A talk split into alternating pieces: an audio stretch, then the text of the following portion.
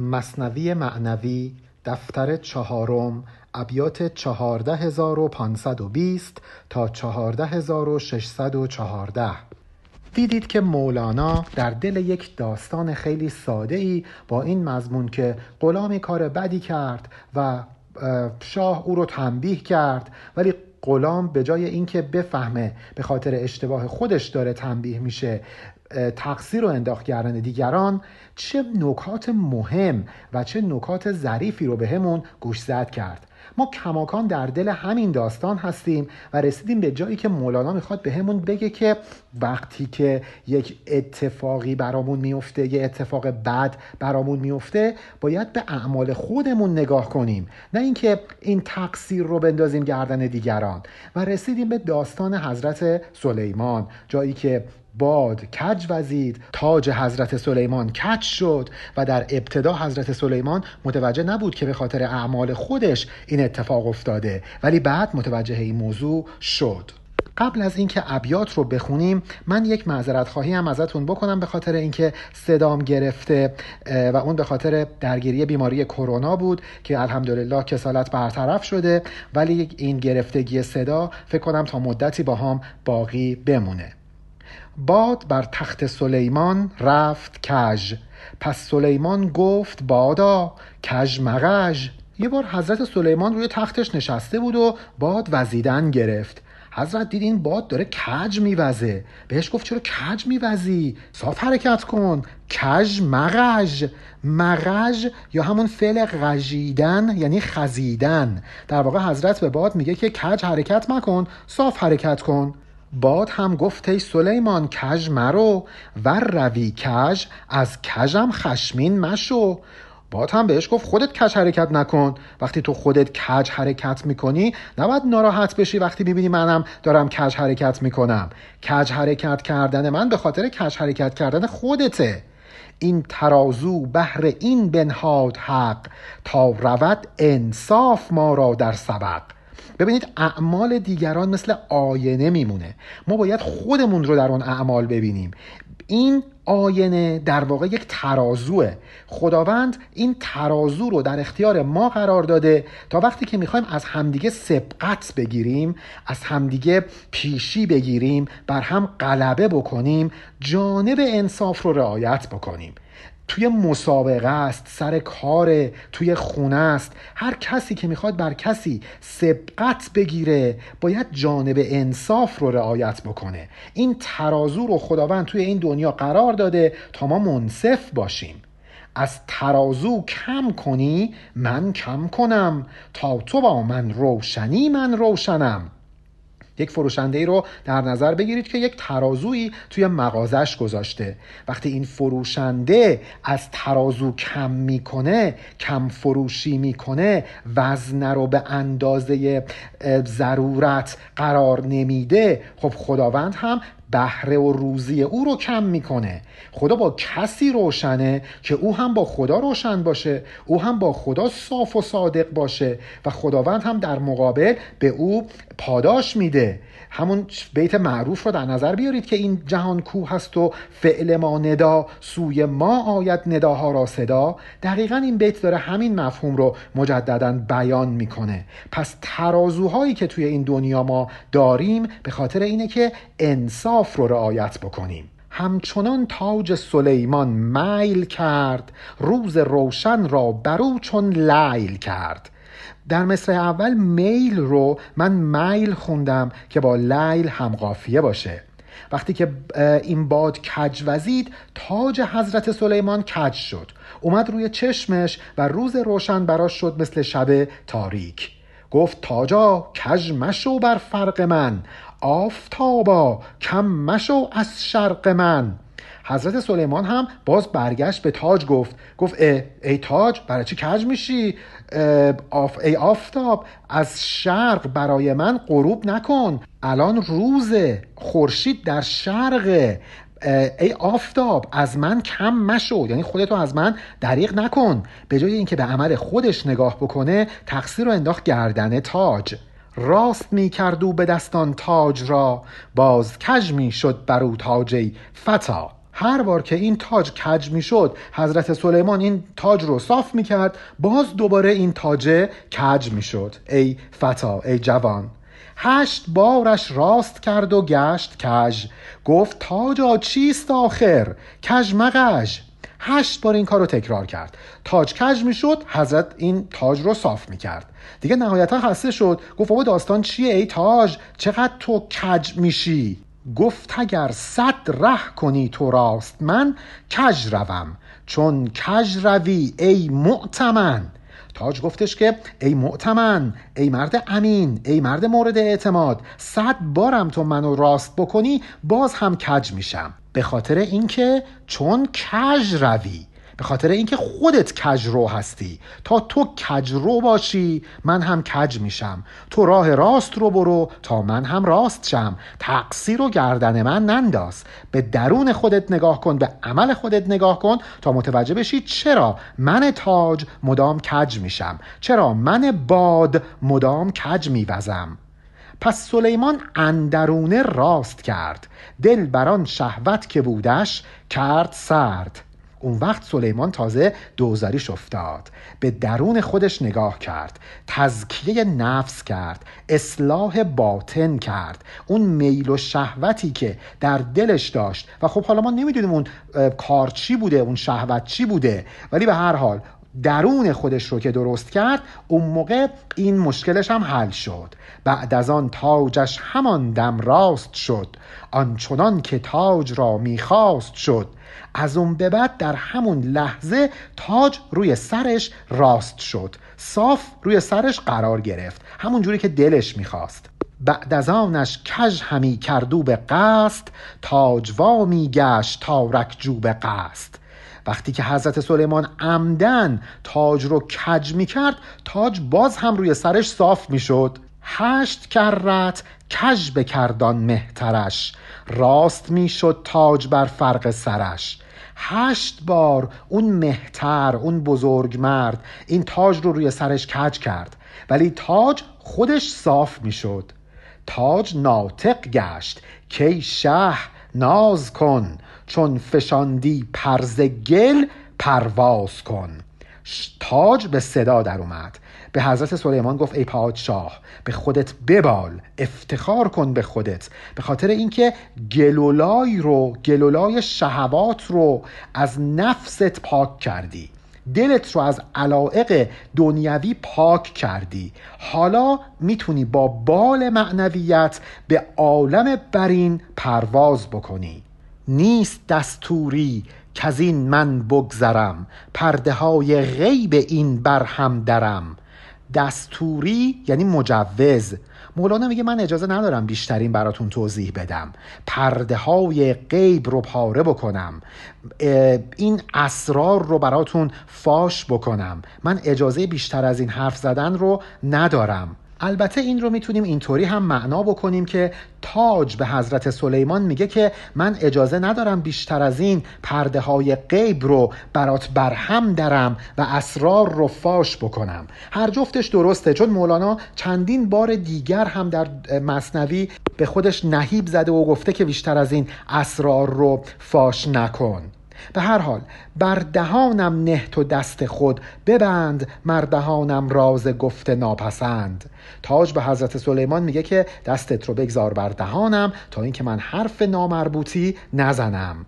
حالا نتیجه گیری. پس تو را هر غم که پیش آید ز درد بر کسی تهمت منه بر خیش گرد.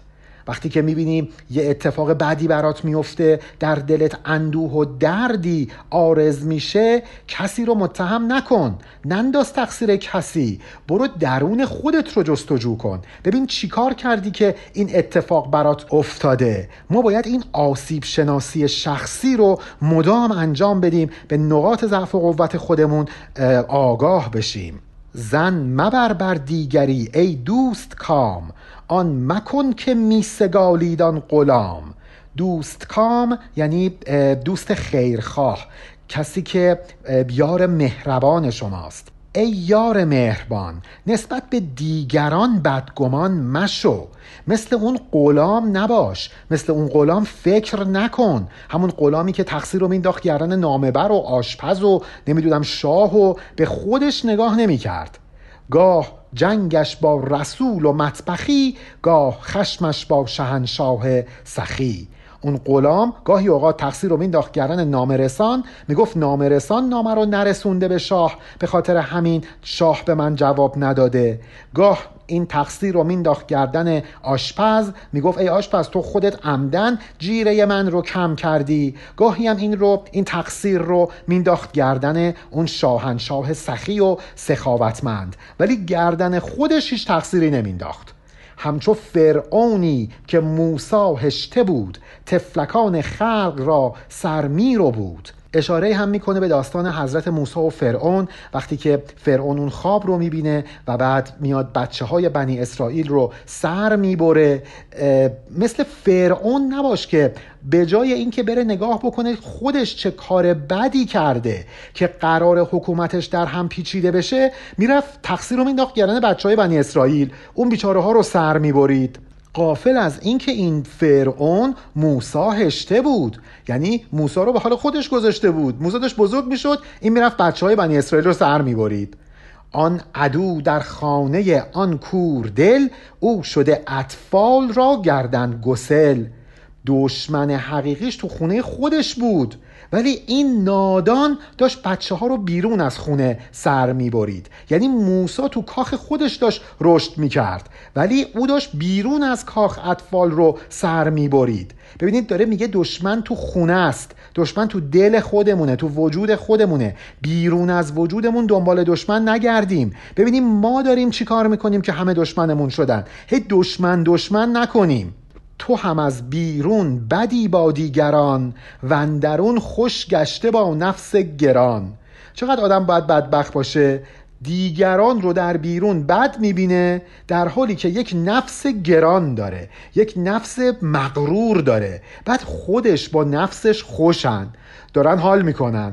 به جای اینکه دنبال دشمن تو این نفس گران بگرده داره بیرون از خودش دنبال دشمن میگرده. قافل از اینکه دشمنش همین نفس گرانشه همین نفس مغرورشه. خود عدوت اوست قندش می‌دهی و از برون تهمت به هر کس مینهی.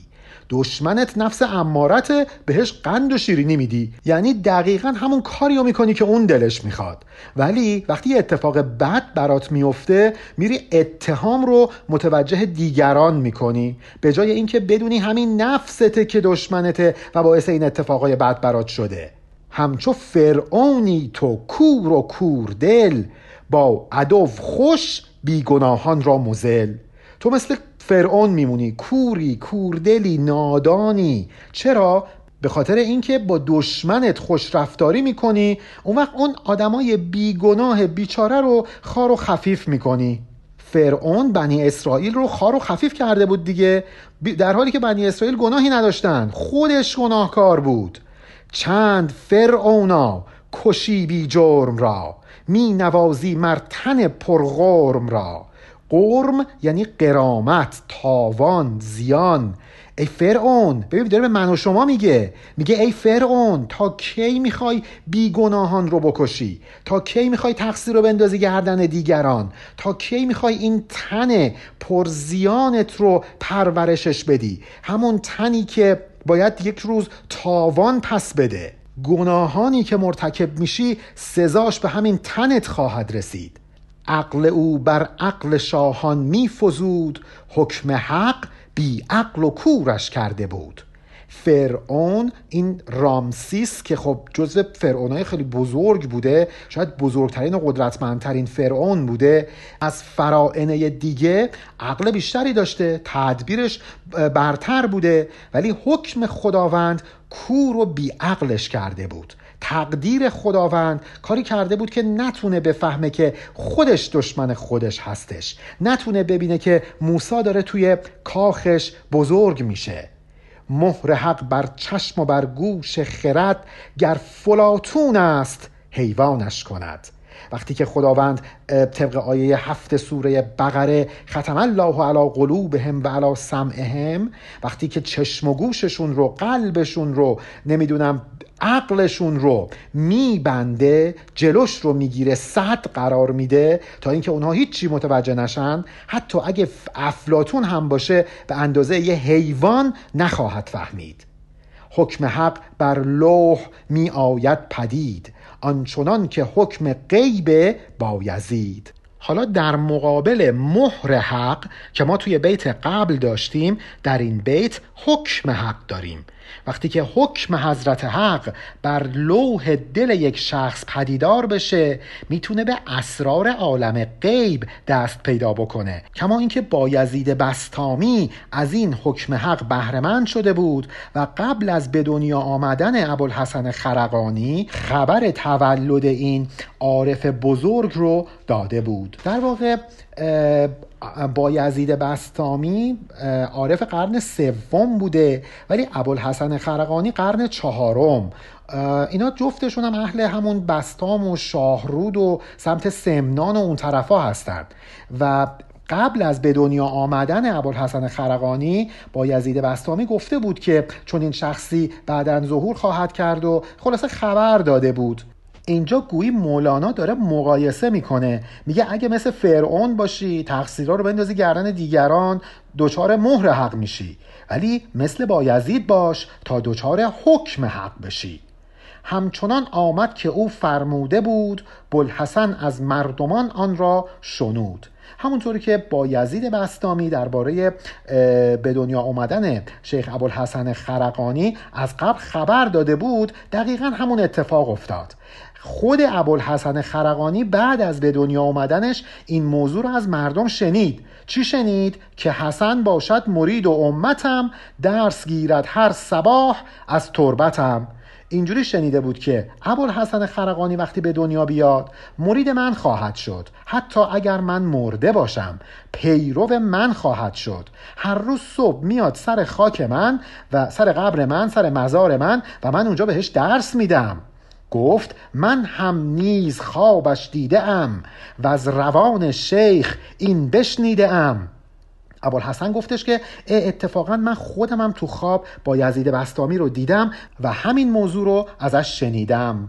هر سباهی رو نهادی سوی گور ایستادی تا زها اندر حضور.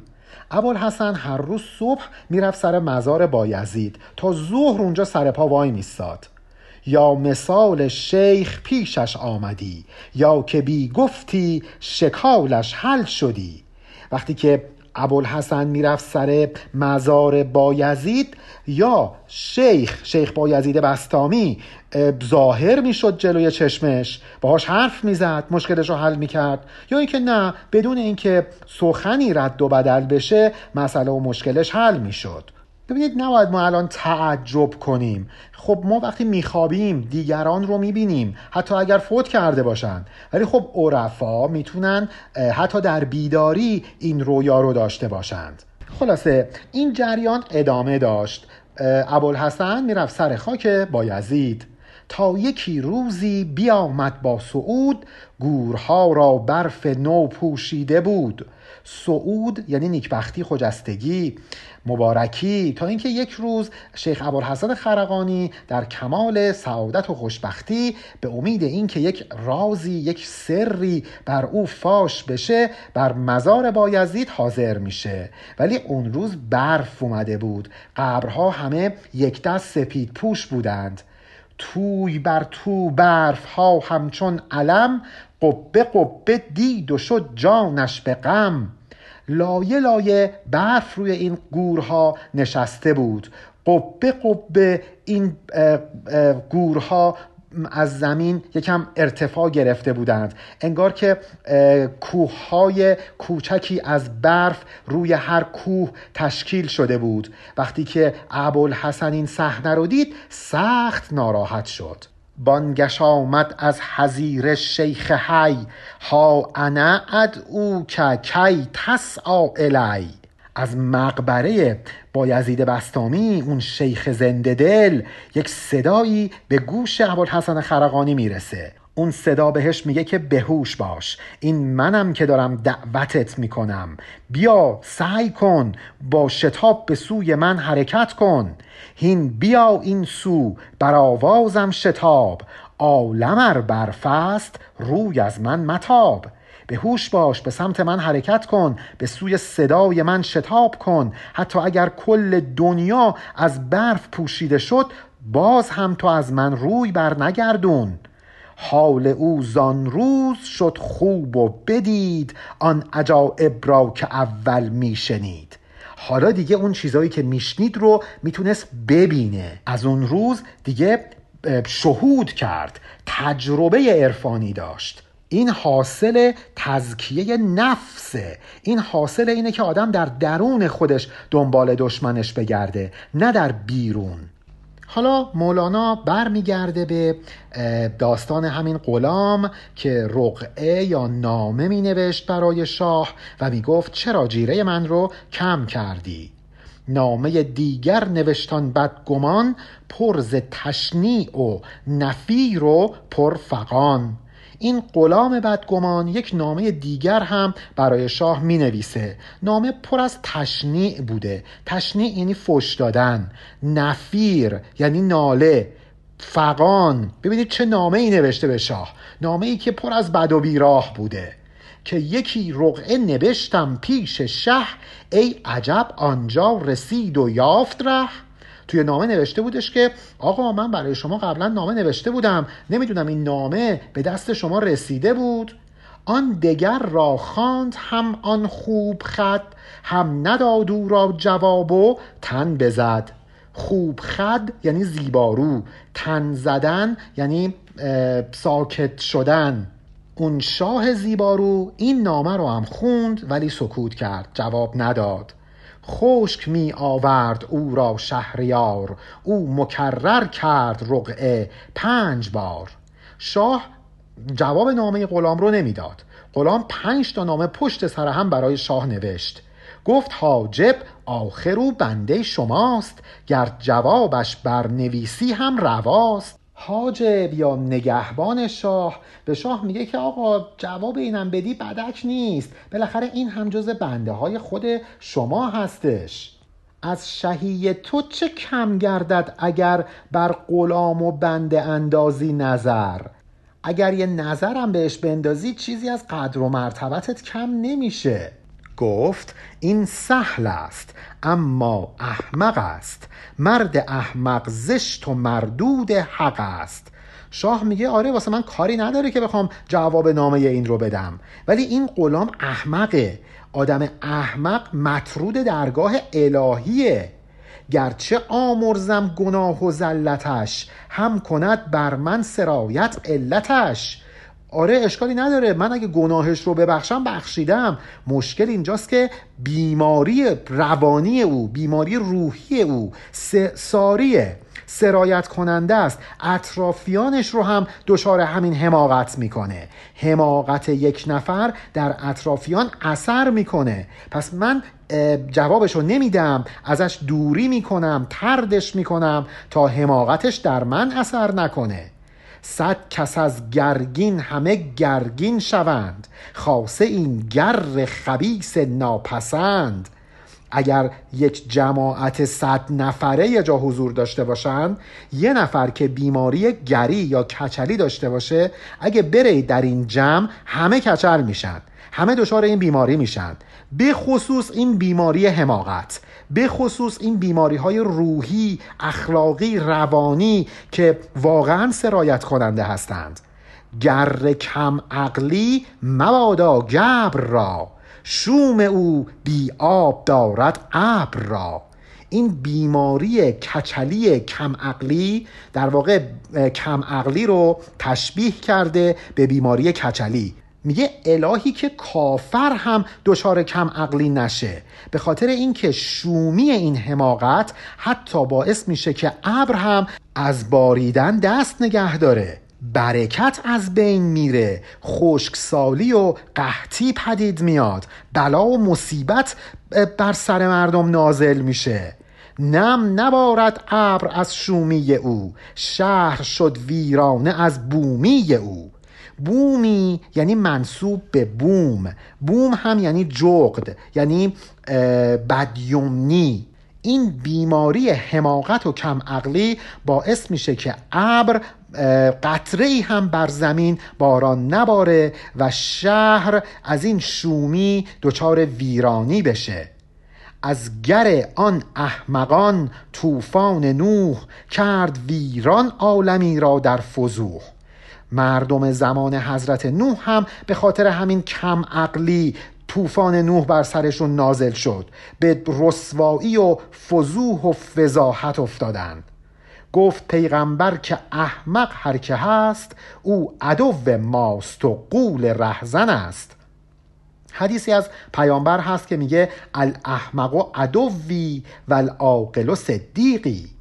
مولانا از این حدیث استفاده کرده و گفته که پیامبر خودش گفته که احمق دشمن منه قول راهزنه قول کیه؟ قول همونیه که ادعای مرشدی می‌کنه ولی هیچی تو چندتش نیست. اطرافیانش رو گمراه می‌کنه. رهزن سعادت مردم میشه. میدزده سعادت رو از اطرافیان.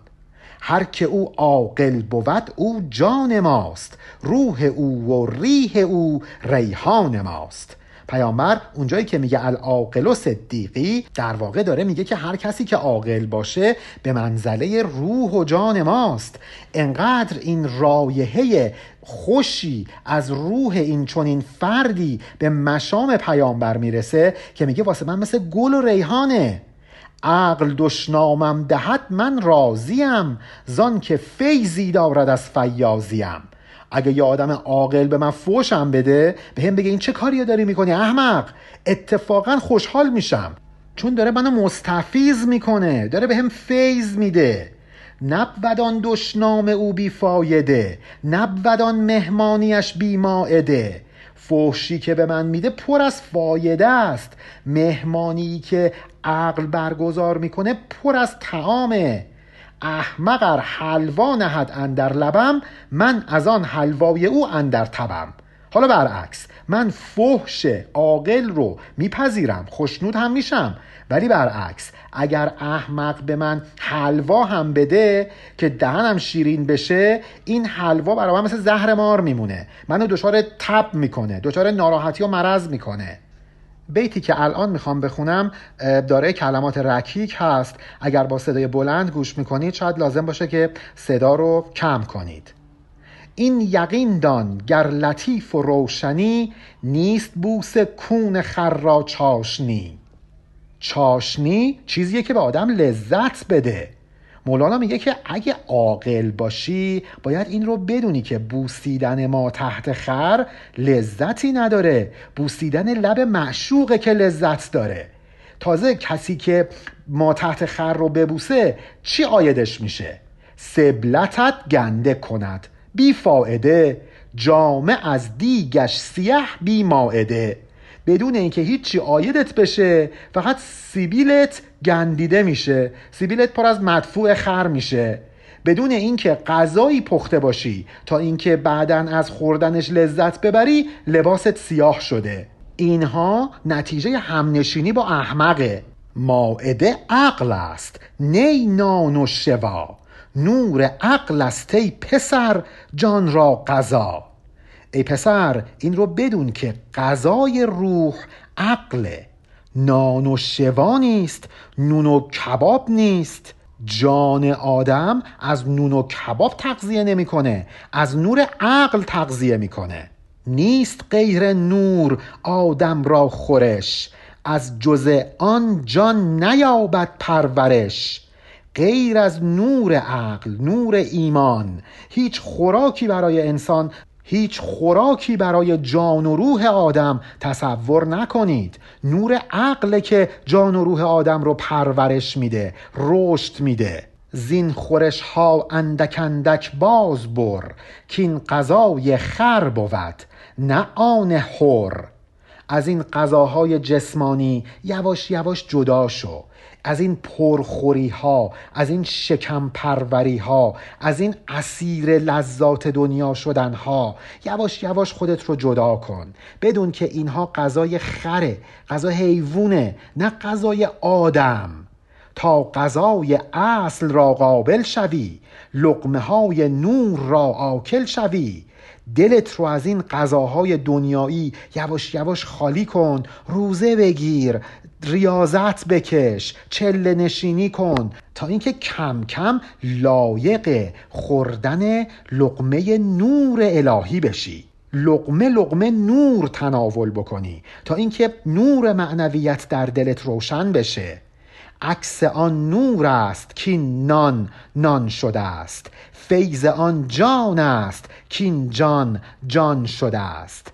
اگر درست نگاه بکنی می‌فهمی که این نونی که داری می‌خوری بازتابی از اون نون حقیقیه.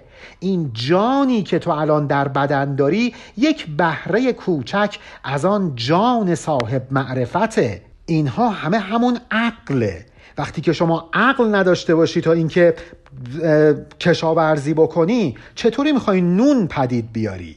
سرچشمه این عقل جزئی اون عقل کلیه. پس باید به اون عقل حقیقی عقل کلی نظر داشته باشی. کما اینکه جان حیوانات در واقع منشأشون همین جان انسانه. یعنی روح حیوانی از روح انسانی کسب حیات می‌کنه.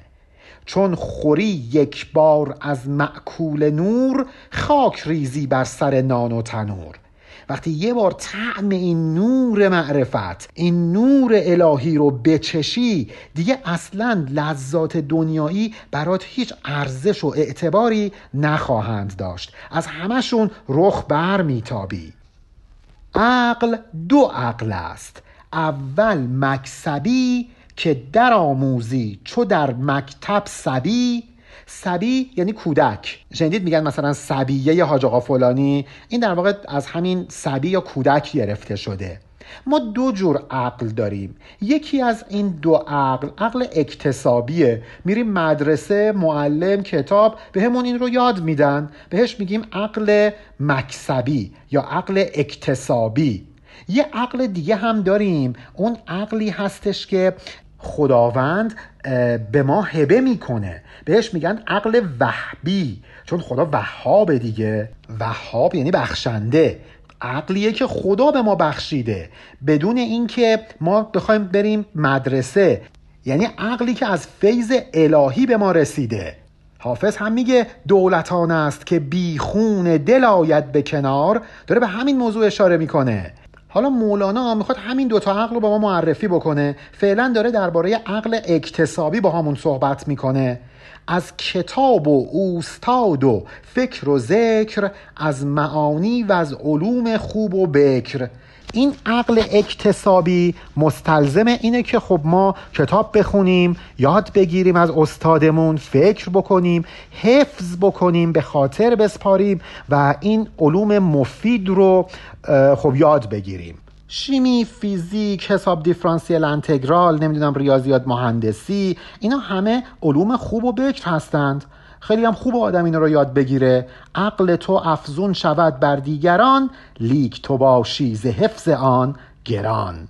وقتی که تو اینا رو یاد می‌گیری بله عقلت از دیگران بالاتر میره. ولی خسته میشی دچار ملال میشی.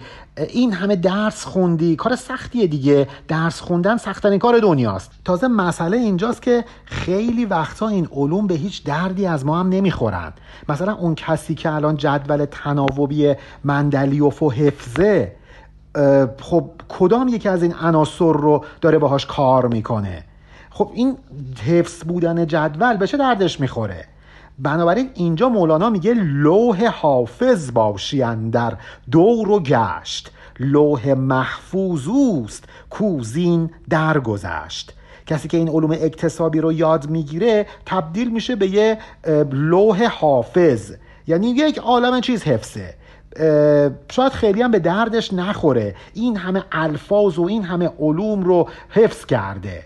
ولی اون کسی که تبدیل میشه به لوح محفوظ لوح محفوظ یعنی اون لوحی که درش هیچ خلل و هیچ ایراد و هیچ گناه و اسیانی راه نداره.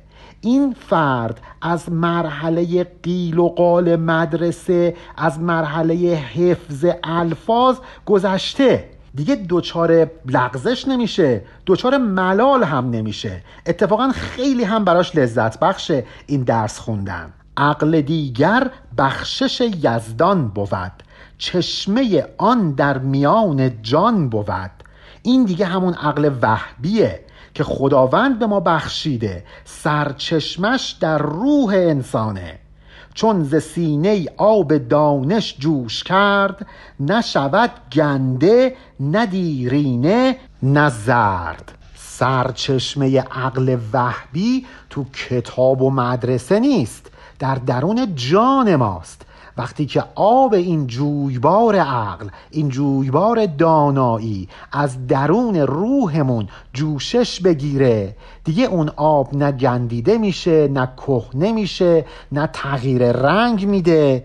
علوم دنیایی بسیار خلل پذیرن ولی اون علم وحبی خللی درش راه نداره چون شده لوح محفوظ. لوح محفوظ که خلل پذیر نیست. و ره نبعش بود بسته. چه غم؟ کو همی جوشد ز خانه دم به دم. وقتی که یک رودی روان میشه شما اگر مجرای حرکت این رود رو ببندید رود از حرکت باز می ایسته ولی وقتی که شما یک رودی داشته باشی که سرچشمش بی نهایت باشه اگر مسیر این رود بسته بشه اون رود خشک نمیشه. انقدر از پشت آب به این رود اضافه میشه که اون بسته شدن مجرا از بین میره. اصلا بسته شدنی نیست. اون یک جوی کوچکه که اگر شما جلوشو ببندی حالا یه ذره آب پشتش جمع میشه و همونجا وای میسته.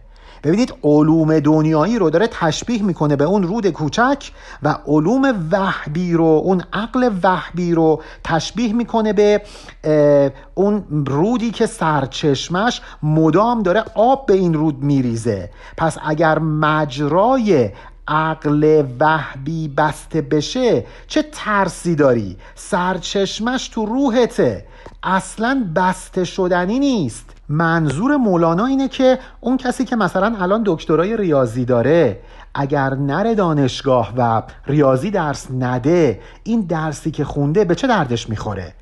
ولی اون کسی که علم وحبی داره حتی اگر این علوم رو به کسی هم منتقل نکنه باز هم در قلب خودش اون اثر مطلوب رو می‌ذاره. عقل تحصیلی مثال جویها کان رود در خانه ای از کویها. ولی این عقل اکتسابی مثل جویباری میمونه که از کوچه میره به خانه. وقتی که مجراش بسته بشه اهل اون خونه بی آب میمونن عاجز میشن.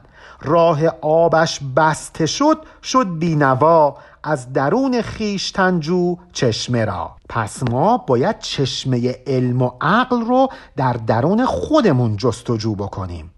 نمیگیم که علم اکتسابی بده ولی باید دنبال اون عقل وحبی باشیم. کسی که این عقل وحبی رو داشته باشه اگه فحشم بهمون بده باز هم باید برامون دلنشین باشه. ولی کسی که احمقه حلوا هم اگر در دهانمون بگذاره باید ما رو دچار تب بکنه.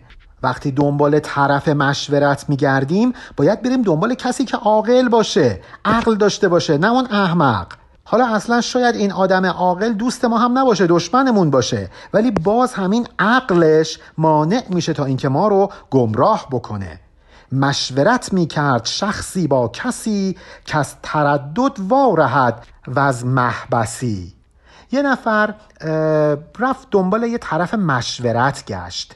می‌خواست با یکی مشورت بکنه تا از زندان این تردید و دودلی نجات پیدا بکنه. میگرده یه آدم عاقل پیدا می‌کنه. حالا از قضا این آدم عاقل خیلی دوستی با این فرد نداشته. حتی شاید باش قهرم بوده. گفت ای خوشنام غیر من بجو. ماجرای مشورت با او بگو. این آدم عاقل میگه که ای نیک مرد ای خوشنام برو دنبال یه آدم دیگه بگرد برای مشورت. من عدوم مر تو را با من مپیچ نبود از رای عدو پیروز هیچ. من دشمنتم من با قهرم ما رابطه خوبی با هم نداریم. هیچ کس از مشورت با دشمنش به پیروزی نمی‌رسه. رو کسی جو که تو را او هست دوست دوست بهر دوست لا شک خیر جوست. برو با یکی از دوستات مشورت بکن. به خاطر اینکه دوست خیر و صلاح دوست خودش رو می‌خواد. من عدوم چاره نبود که از منی کج روم با تو نمایم دشمنی. من دشمنتم. اصلا این اصل دشمنیه که راه درست رو به تو نشون ندم. کجروی کنم باها دشمنی کنم. حارسی از گرگ جستن شرط نیست جستن از غیر محل ناجستنی است. حارسی یعنی نگهبانی.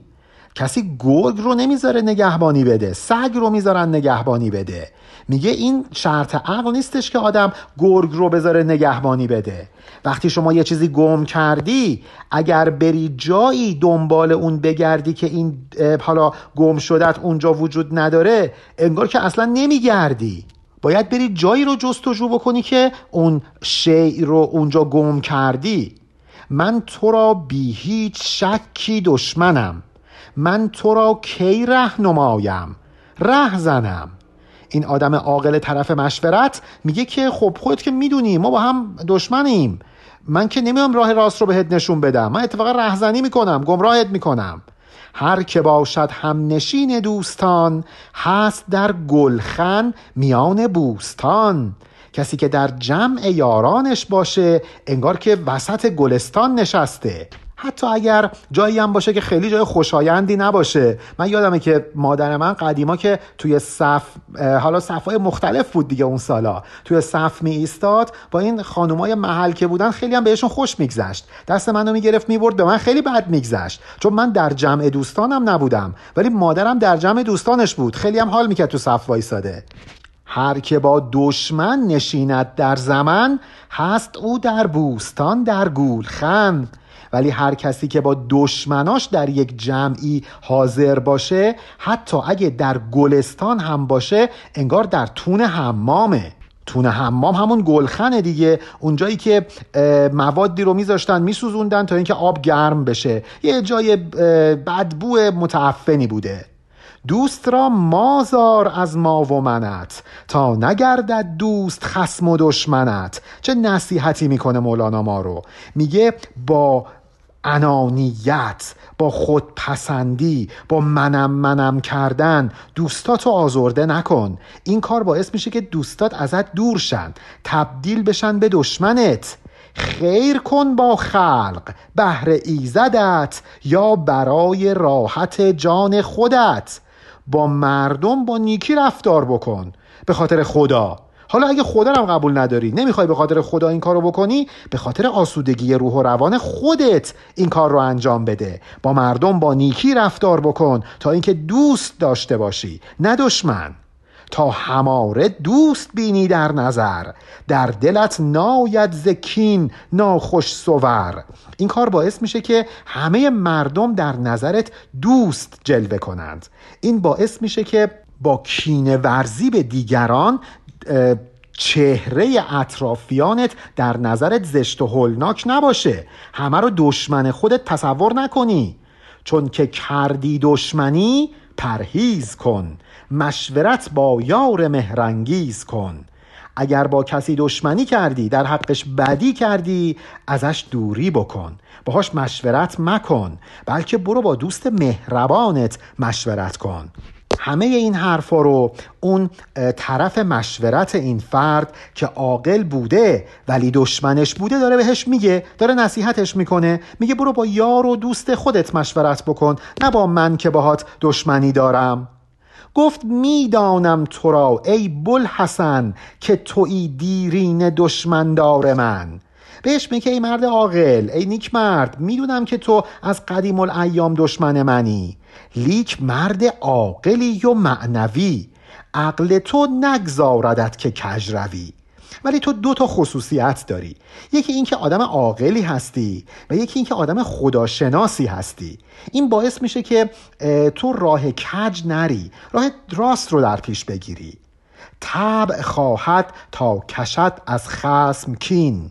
عقل بر نفس است بند آهنین. وقتی که ما با یه نفر دشمنی می‌کنیم دلمون می‌خواد سر به تنش نباشه. اصلا بریم بکشیمش. خب چرا همه مردم نمیرن دشمناشون رو بکشن؟ به خاطر عقله. به خاطر اینکه این عقل مثل یه زنجیر آهنین جلوی نفس انسان رو می‌گیره. آید و منعش کند واداردش. عقل چون شهنه است در نیک و بدش. عقل میاد و منع می‌کنه نفس رو از اینکه هر کاری دلش خواست بکنه. این عقل مثل داروغه میمونه. مدام داره داوری می‌کنه. این کار خوبه این کار بده. این کارو بکن این کارو نکن. عقل ایمانی چو شهنه عادل است. پاسبان و حاکم شهر دل است. عقل باید با ایمان همراه باشه. در این صورت تبدیل میشه به یک داروغه عادل به یک پاسبانی که مواظب شهر قلب ما انسان هاست. نمی‌ذاره هر چیزی در قلب ما رسوخ بکنه. نمی‌ذاره تاریکی در قلبمون حاکم بشه. مواظبه که جز نور به قلب ما وارد نشه. همچو گربه باشد و بیدار هوش. دوز در سوراخ ماند همچو موش. حالا تشبیهی می‌کنه. میگه عقل ایمانی مثل گربه میمونه. یه گربه باهوش. نفس اماره مثل موش میمونه. و این گربه مدام دنبال این موشه که اگر در سوراخی پنهان شد حواسش به این نفس اماره به این موش باشه. در هر آنجا که برارد موش دست نیست گربه یا که نقش گربه است. اگر می‌بینی که نفس اماره یک نفر داره تقیان می‌کنه هر کاری دلش می‌خواد داره انجام میده به خاطر اینه که این نفس اماره نگهبان نداره. انگار که موش از گربه خیالش راحته به راحتی حرکت می‌کنه. ولی وقتی که موش ببینه یه گربه بالا سرشه دست و پاشو جمع می‌کنه. میگه عقل ایمانی مواظبه که نفس اماره هر کاری دلش خواست نکنه. همونطوری که موش هر کاری دلش خواست در محضر گربه نمی‌کنه. گربه چه؟ شیر شیرفکن بود. عقل ایمانی که اندر تن بود. بعد مولانا میگه عجب تشبیه کردم آ گربه چیه؟ عقل ایمانی مثل شیر میمونه. شیر شیرفکن شیری که حتی شیرهای زمینی رو از پای در میاره. قره او حاکم درندگان نعره او مانع چرندگان. یه قررش این شیر باعث میشه که هرچی درنده هرچی پلنگ و ببر رو نمی‌دونم چیتا وجود داره سر فرود بیارن فرمان ببرند نعره که بزنه همه چرندگان از ورود به حریم این شیر خودداری می‌کنند. یعنی وقتی عقل ایمانی قررش بکنه نفس اماره سر فرود میاره. حالا برگردیم به همون مثال داروغه. ببینید داروغه وقتی کار می‌کنه توی یک شهر که تعداد دزدها زیاد نباشه. اگه کل شهر دزد باشن حالا شما دو تا داروغه هم بذاری به چه درد می‌خوره؟ وقتی که شهر تعداد دزد داشت کمتر از قوت داروغه و مثلا پلیس هستش این پلیس کارسازه. ولی وقتی که خلافکارا از پلیس زورشون بیشتر باشه پلیس به درد نمی‌خوره. دقیقا حالت عقل ایمانی و نفس اماره است. میگه شما باید نفس اماره رو ضعیف و ضعیف و ضعیفتر کنی که عقل ایمانی زورش به این نفس اماره برسه. وگرنه عقل ایمانی ضعیف در مقابل نفس اماره قوی کار نمی‌کنه فایده ای نداره. شهر پر دزد دست و پر جام کنی خواه شهنه باشگو و خواه نی. وقتی شهر پر از دزد باشه چه داروغه باشه چه داروغه نباشه. فرقی نمی‌کنه. اصلا هم مهم نیستش که انسان سنش چقدر باشه. شاید یک پیر سال خورده ای باشه که عقل ایمانی نداشته باشه ولی یک جوان یک جوان هجده ساله خیلی هم عاقل باشه. و یا بالعکس هر جفتش امکان پذیره به خاطر همینه که پیامبر در یکی از جنگ ها یک جوان رو فرمانده می‌کنه. پیرها شاکی میشن. آقا ما این همه آدم سال خورده هستیم. تو یه جوون رو گذاشتی فرمانده سپاه و بعد پیامبر همین موضوع رو بهشون گوش زد می‌کنه که ما این حکایت رو انشاءالله در ابیات بعد خواهیم خواند. پایان بیت 14614 علی ارفانیان